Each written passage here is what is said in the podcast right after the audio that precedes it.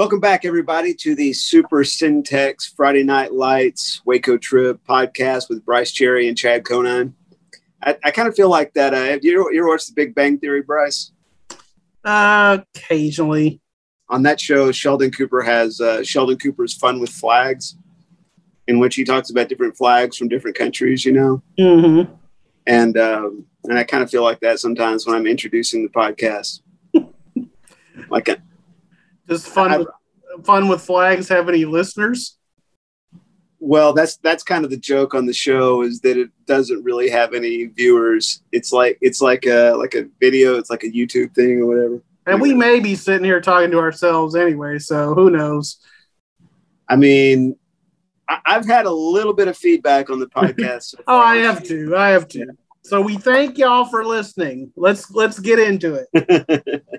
okay uh, my first question this week and i'll not preface this with anything uh, just so you can figure out where i'm going with it we'll get there in a minute but does a game need to have meaningful context to you for it to be a great game No, you can have a great game between two terrible teams. Uh, I mean, I, I feel like context helps.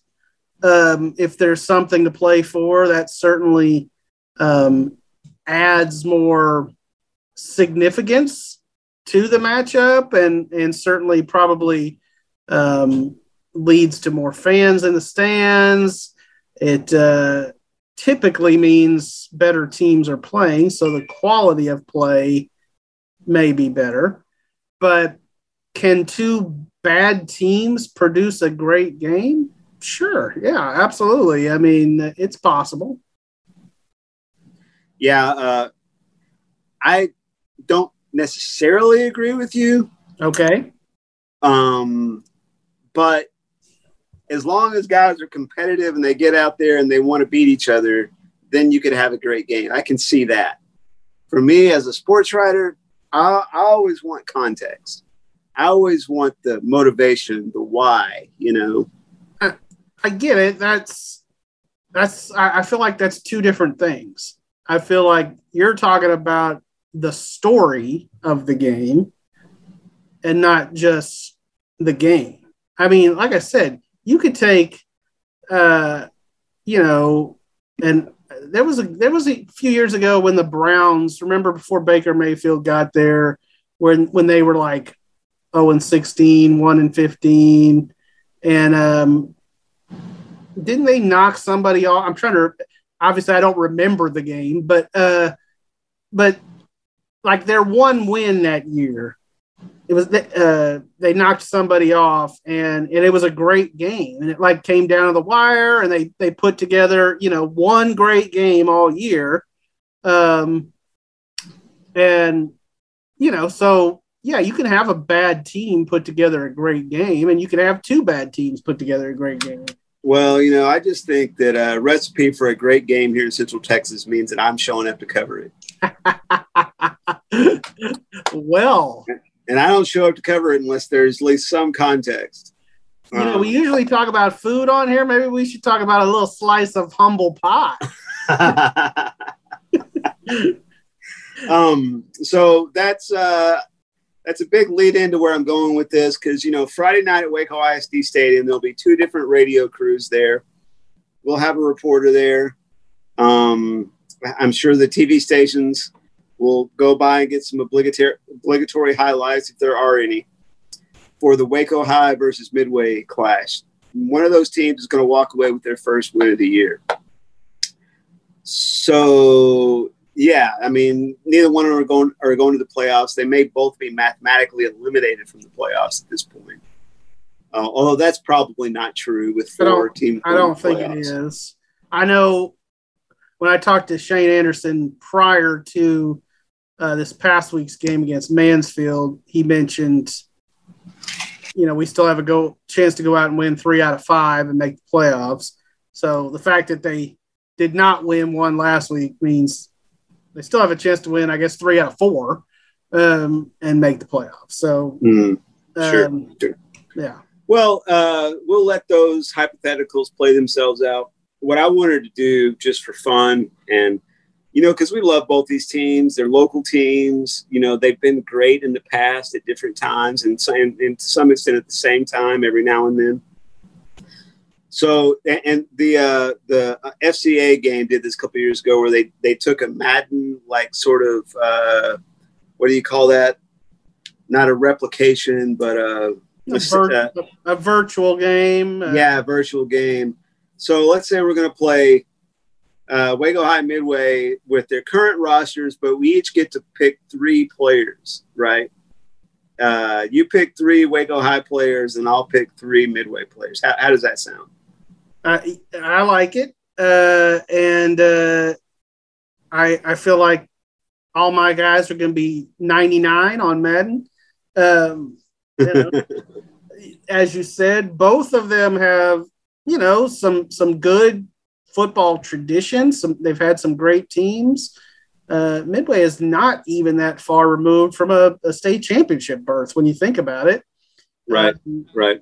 You know these things are cyclical, and I feel like at some point both will be back. I, I feel like it's maybe a um, steeper climb for Waco High, um, but I also think they may benefit from a probably soon move to Class 5A. So right, uh, right. That that'll benefit the Lions.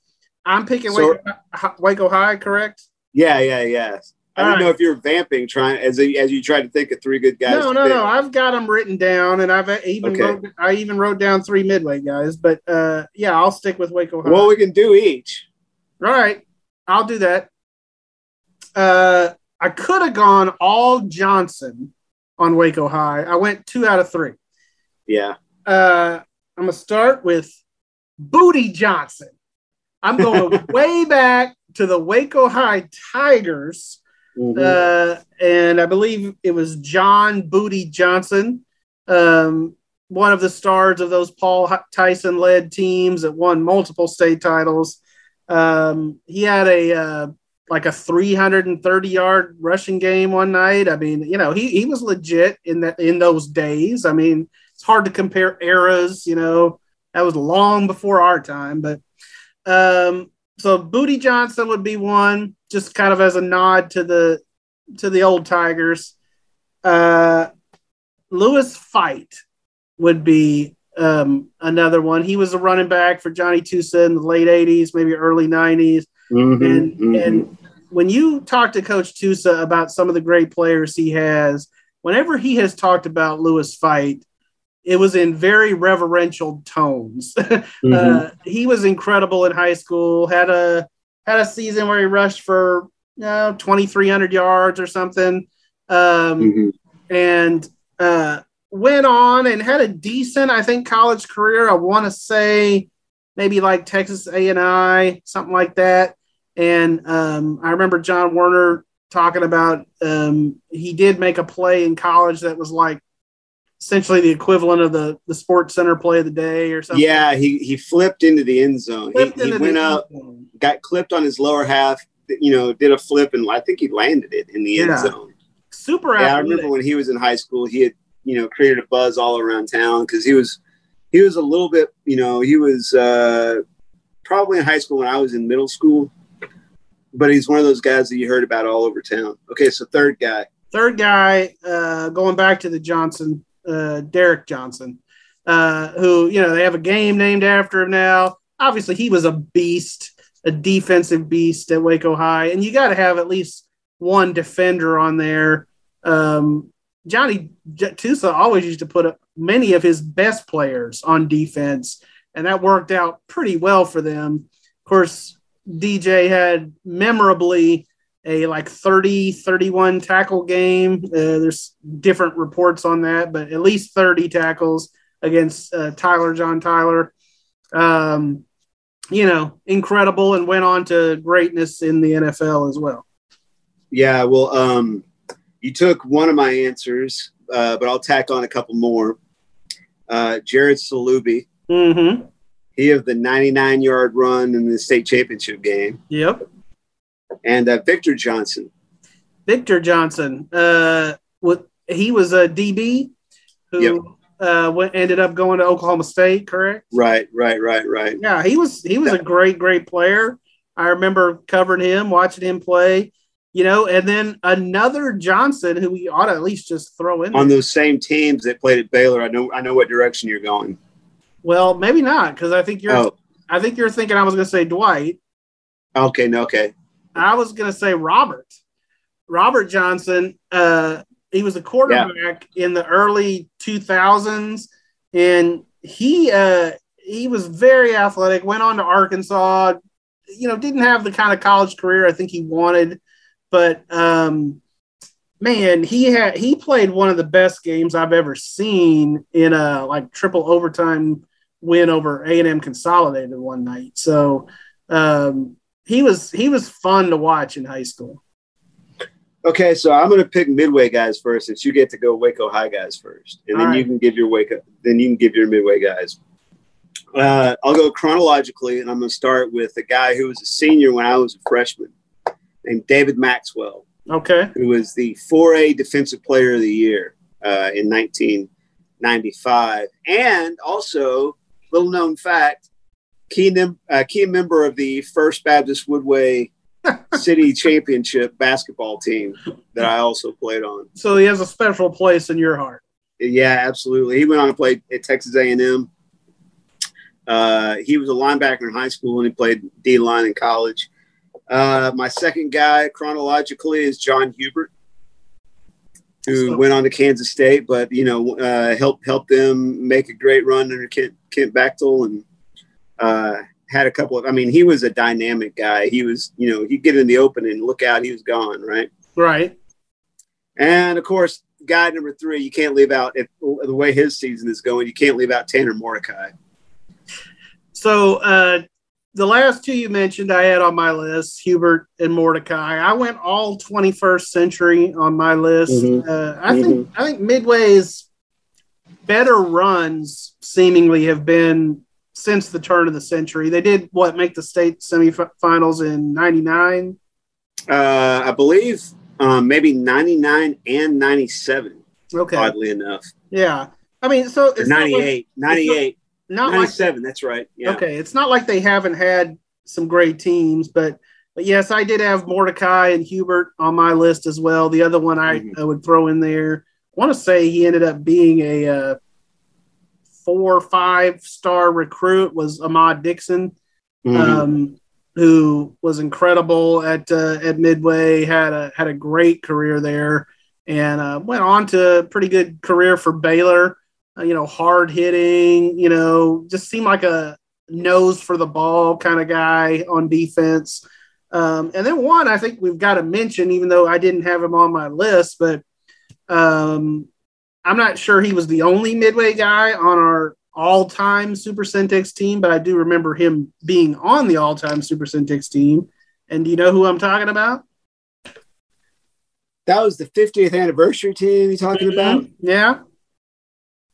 Uh, well, now, now, so you put me on the spot. And, And I'll just uh, put it like this: every team needs a guy who can flip the field, right? Oh, a puncher. Yeah, I know who you're talking about. I know who you're talking. I can't. I can't call his name. Hawkins. Andy Hawkins. Oh, okay. That wasn't who I was thinking of. Uh, that would have been like maybe the late 70s or or Mhm. early 80s. Uh, obviously, Andy Hawkins was a great uh, multi-sport athlete because he went on to become pretty pretty good baseball pitcher. Uh, Mhm. Major leagues had a no hitter, um, and you know has been a pitching coach, you know, for a long time and stuff. Was with was with the Rangers for a while, but uh, yeah, he apparently was an incredible punter back in his day, and I think had scholarships that he could have taken, but uh, but chose the baseball route. Well, I tell you, I'm going to go ahead and make all of Central Texas mad right now and just be that midway guy. But nobody in Central Texas can beat Midway's all-time pitching staff Oh, that's a fair statement. That's a because fair you got statement. you got Andy Hawkins, you got Brian Barkley, Casey Fossum, and Zach Duke, all four of which pitched in the majors. Yeah. And and even just mentioning those guys, you're you're still leaving off some pretty good midway pitchers. Mm-hmm. I mean, you know, mm-hmm. obviously, yeah, they've they've produced some some great baseball talent for no question. Uh, another another guy, uh, Coach Lane's son, was it Brian? Was it Brian Lane? Did he pitch in the majors? Anyway, that's the thing about an improvisational podcast. Is Sometimes you you back yourself into a corner, and something you and everybody in town realizes you can't remember everything all the time. You know. all right, let's shift gears. Uh, last season, you know, when we're coming up on a week where there's not a whole lot that looks looks like, oh wow, can't wait for this game type of thing. You know, and this though that kind of stuff ebbs and flows like everything else in life. Uh, but you know, maybe there's some teams playing out this out, playing out there this week that we don't have them, you know, written down as three or four rounds in the playoffs. But I tell you, China Spring last year, about this time last year, lost at Salado in a, in a good game. They lost against Connally in a good game, but they go into the playoffs with a couple of district losses. I think third or you know, I think they they were the third place team and they got to play Jasper in the first round, and it you know that they got the look, look like they got the short end of the stick on that one, and then they go to the regional final, you know, and play Carthage just about as good a game as anybody played them in the playoffs last year. So what I want to know is who is this year's China Spring, a team that's maybe had their uh, bumps so far this year, but but might make the run when it really counts. to me, uh, the team that comes to mind is is La Vega. Um, obviously, the Pirates are coming off, I would say, maybe a humbling um, loss to Stephenville.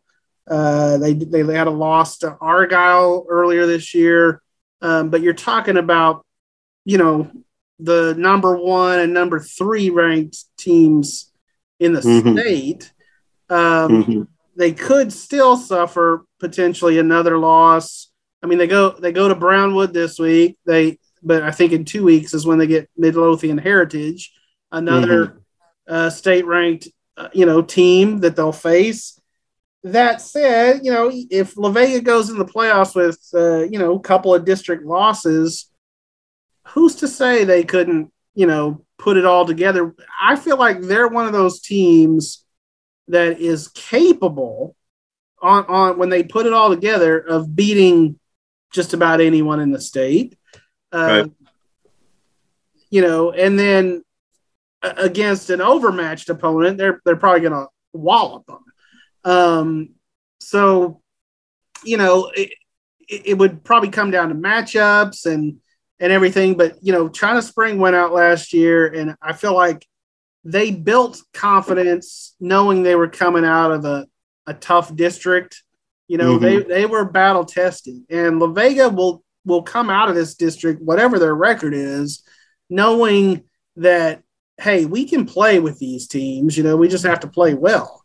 Um, is this a vintage La Vega team that we've seen maybe in in recent years? Probably not. Uh, you know, I think um, obviously uh, they had some some pretty good guys in some of these other teams, you know, including at quarterback.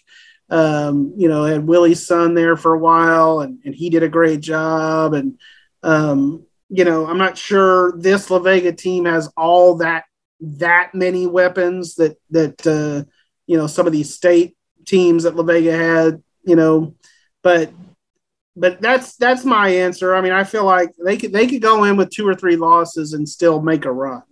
Mm-hmm. Uh, my answer is kind of similar to that. The Cameron Yoe Yeoman, uh, you know, just kind of the, the exact same mold. One of the state powers. Uh, got Rick Rhodes back there as their head coach again, and they lost their first four games against good competition. Then they just romped through the first two weeks of district, and then they had a setback last week against Academy. Which Academy is a little bit out of our area. I think at one time we considered them an area team, and, and we don't sell papers there anymore. Don't sell as many papers, but they're going to be an interesting one to watch in the playoffs because they've won some like legit games uh, so far this year. They beat Cameron last week, but Cameron, you know, if they're a third place team out of, out of that district with with Lorena and Academy, I don't want to be somebody playing them. No, I don't want to be a second place team playing them, you know? Right. Yeah, to me, this is where a a tough district pays off.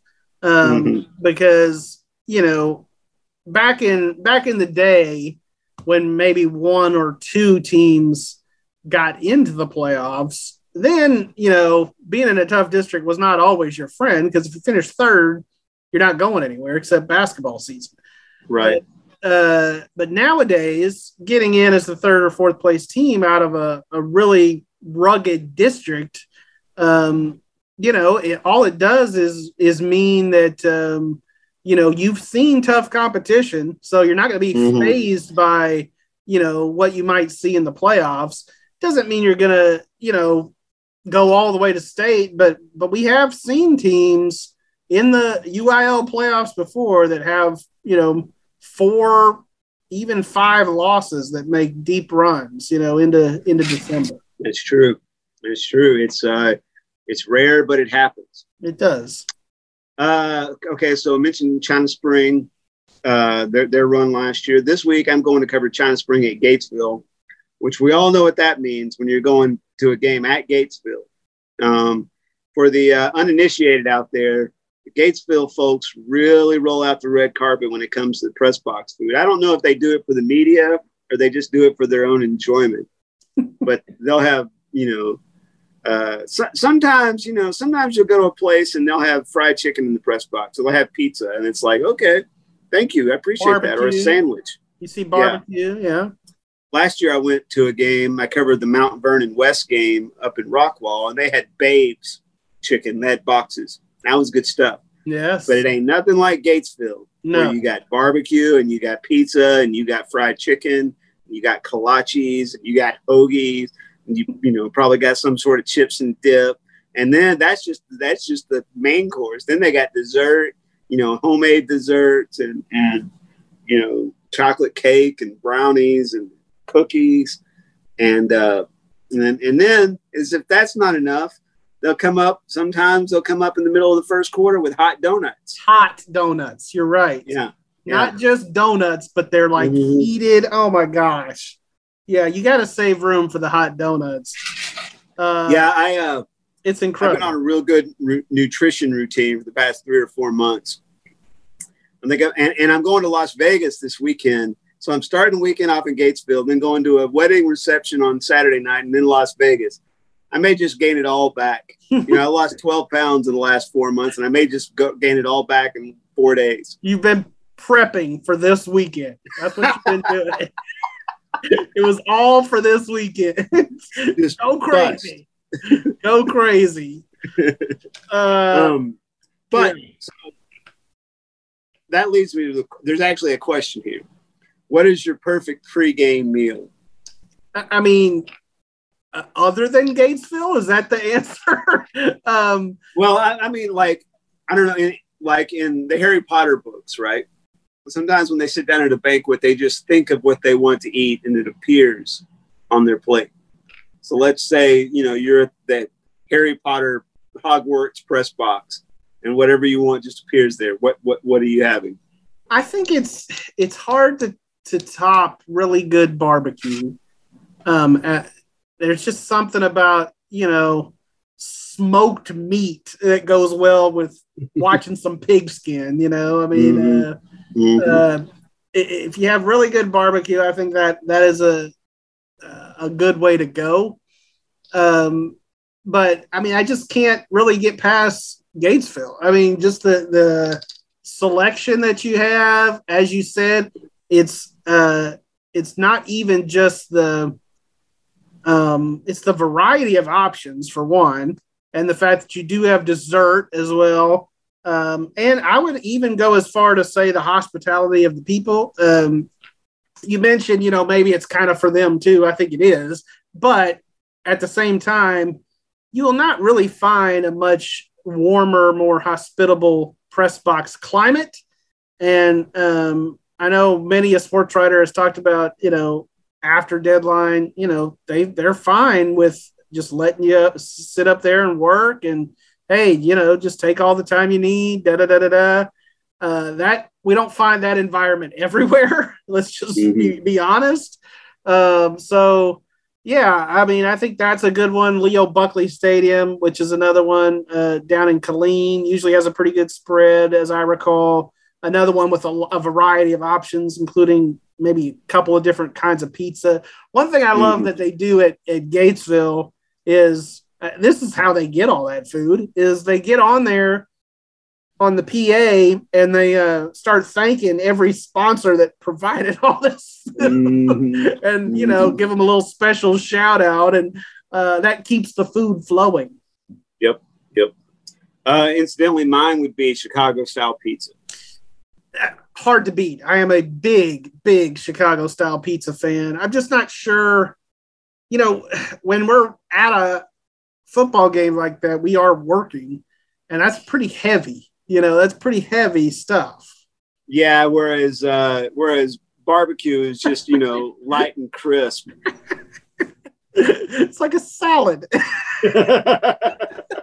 it probably is to you and Werner. I've never seen guys that can put away calories like the two of you. Yeah, well, it shows. All right. Well, that's another week of high school football podcast. We, next week we're going to be wall to wall games because we got some games next week. Sounds good. Looking forward to it. All right. Yep, cool. See ya. See ya.